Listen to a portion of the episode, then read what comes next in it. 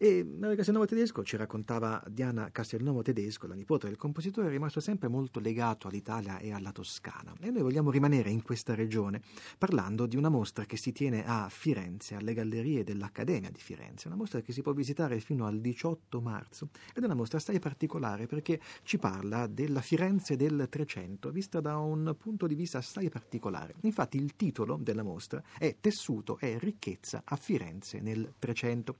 È una mostra curata curata da Cecilie Holberg che abbiamo in collegamento telefonico. Buonasera. Buonasera a voi. Buonasera. Ci può descrivere intanto che cosa è esposto in, alle gallerie del, dell'Accademia? Che tipo di materiale? Si tratta di, eh, di, di, di scampoli di tessuti, di quadri, di monete? Che cos'è? C'è tutto. Allora, la Galleria dell'Accademia di Firenze presenta questa mostra che parte proprio dalle collezioni della galleria che sono i fondi oro del Trecento. Il visitatore quindi si immerge proprio in questo periodo del Trecento e in, partendo dalle nostre collezioni abbiamo però nella mostra i tessuti, dei tessuti di vari tipi, di varie provenienze, di, di prestitori internazionali che hanno, sono stati molto generosi e questi tessuti vengono tutti dal 300, ci sono delle dalmatiche complete eh, in seta eh, con fili d'oro e ci sono anche dei, dei, campioni di tessuti in lana cuciti su lettere, per esempio, che vengono da Prato, dall'Archivio di Stato. Quindi c'è una grande varietà di tessuti che vengono messi proprio a confronto con le opere d'arte e bisogna dire che il tessuto è all'inizio e poi viene la pittura, perché il pittore ovviamente eh, dipinge solo quello che può vedere, quindi non è lui che inventa il tessuto, il motivo, queste ricchezze, questi lussi, però sono proprio dei prodotti lussuosi, sfarzosi che sono stati prodotti dagli artigiani che partono proprio prima con la lana che nel 300, all'inizio del 300 a Firenze è, ha già una fama enorme, e, i fiorentini sono molto bravi, con la seta ancora all'inizio del 300 non sono in grado di produrla loro stessi, quindi lavorano sul commercio della seta, però man mano essendo molto aperti e accettando proprio anche i migranti lucchesi con le loro capacità e il loro know-how, perché loro erano proprio gli esperti, il numero uno sulla produzione della seta, eh, verso la fine del 300 i fiorentini sono in grado invece di produrre sete anche loro e con ciò fanno veramente tantissimi soldi, una ricchezza enorme che poi veramente verso la fine del 300 diventa anche visibile negli edifici di questa città che fino ad oggi attira proprio con questi edifici che partono in, in, in questo periodo. Sì. E tra l'altro si si perché quando ci sono tanti soldi, quando c'è tanta ricchezza e quando c'è tanto lavoro diciamo, poco pagato, beh, insomma, il, il, la rivolta, il tumulto è dietro l'angolo. Lei ha definiti artigiani, forse qualcun altro li conosce con il nome dei ciompi. No? Chi erano i ciompi? Allora i ciompi erano in verità degli arti- sì, erano dei lavoratori diciamo molto molto minuti che sì. facevano i lavori pesanti e venivano pagati poco e male e da giorno a giorno quindi non avevano nessuna garanzia infatti poi hanno, c'è stato il famoso la, ciompi, la, sì. de, infatti che però non è andato a buon fine sì sì e però erano, erano importantissimi per, per, la confezione di questi tessuti di questi manufatti è vero? Sì, in verità sì. tutta la città era praticamente coinvolta perché bisognava innanzitutto produrre il tessuto, filarlo, poi tessere, te- colorare i, i, fili, i tessuti, poi lavorare, cioè tutta la città ne, ne, parla ancora oggi perché ci sono le piazze, le strade, che, c'è via dei tintori, c'è la piazza del tiratoio, quindi la, la città di Firenze rispecchia questo grande opificio, diciamo, questo, questa grande manifattura che avevamo in questa città nel 300 della quale ovviamente ci sarà stato anche un odore molto forte perché per poter fissare proprio i colori sul tessuto bisognava utilizzare l'ammoniaca, l'ammoniaca si sa che è contenuta nell'urina, quindi uno si può immaginare che puzza che c'era anche in questa città.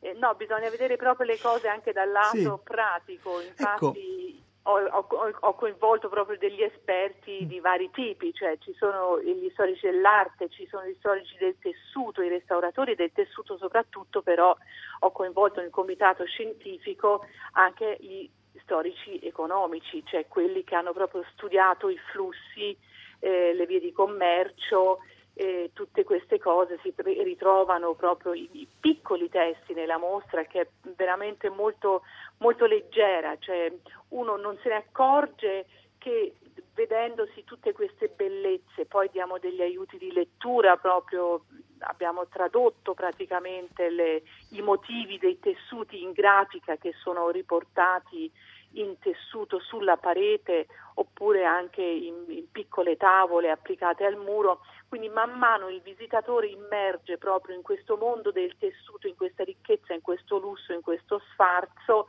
e prometto chi esce da questa mostra non sarà mai più in grado di eh, osservare un'opera d'arte, una pittura senza considerare proprio il tessuto che è rappresentato. Già, perché nella pittura dell'epoca, nella pittura del Trecento, ad esempio nella pittura di, di Lorenzetti, eh, siamo abituati, coloro che hanno studiato un pochino di storia dell'arte, sono abituati a leggere dei significati, a volte delle allusioni, delle allegorie nell'abbigliamento delle persone, perché ogni, ogni colore, ogni, ogni, motivo sta lì per un motivo eh, espressivo particolare, insomma, motivo compositivo pittorico particolare. E dunque immagino debba essere davvero emozionante invece vedere gli, eh, i veri manufatti appunto, che, eh, ai quali, come diceva lei, Cecilie Holberg, i pittori si sono ispirati perché non potevano disegnare cose che non vedevano. Eh, che, che, relazione c'è fra appunto questo valore simbolico, comunicativo, espressivo del, delle scelte dei pittori e poi la reale consistenza degli oggetti?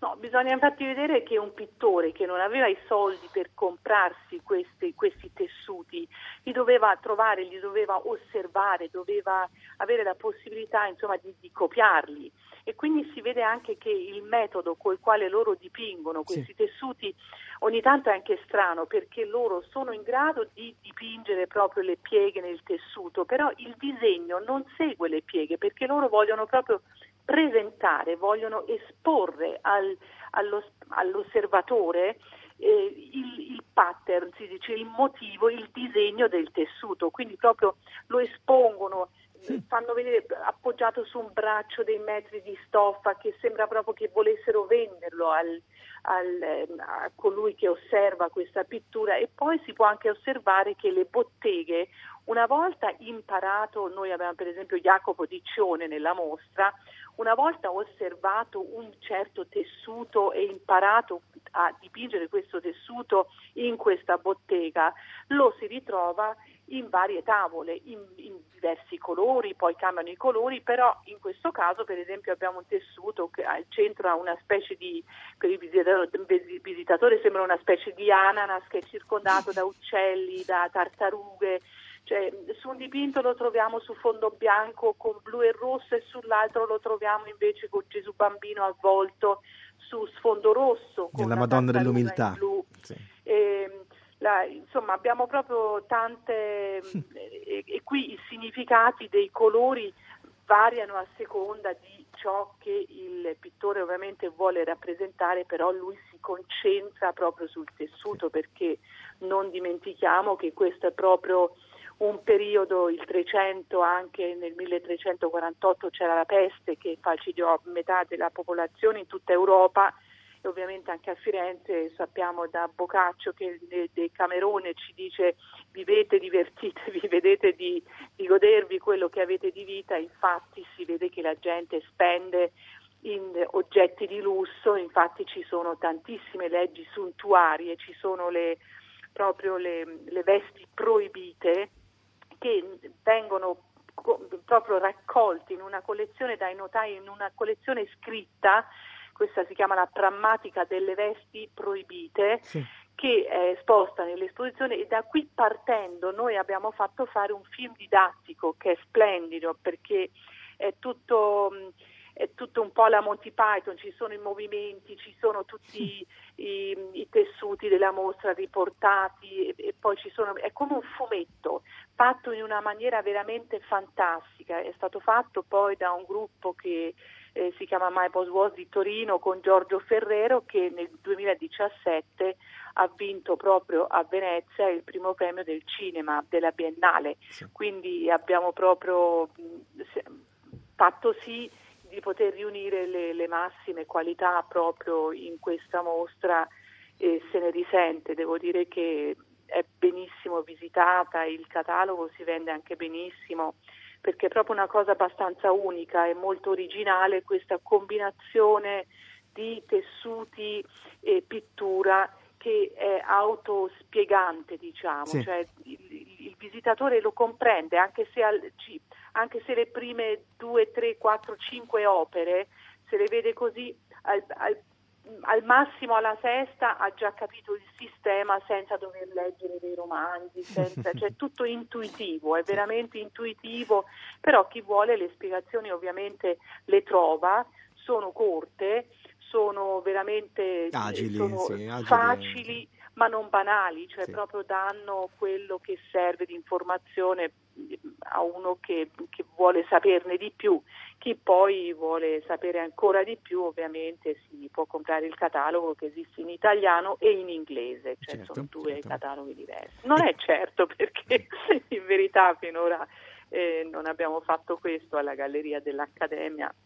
Eh, sì, sì, no, abbiamo... giustamente, immagino sì, sia una, una, cosa importante avere il catalogo in due lingue, no? dicevo che chi, chi, vuole saperne di più ovviamente ha il supporto del, del catalogo, appunto, che, che succede in, in, nelle mostre ben fatte, ecco, chi vuole approfondire ah, sì, ecco, a, questo, sì, sì. a, questo, supporto. Tra l'altro, eh, un'ultima, un'ultima, osservazione di di Holberg, eh, ehm, ci sono tessuti, ci sono dipinti e ci sono anche pagine di, li, di, di libri, di registri notarili, di protocolli. E la scrittura del Trecento è una scrittura, almeno quella esposta in questa mostra, è una scrittura dal for, dalla forte componente di bellezza visuale, insomma è bellissima, non parliamo di codici miniati, parliamo appunto di libri contabili a volte.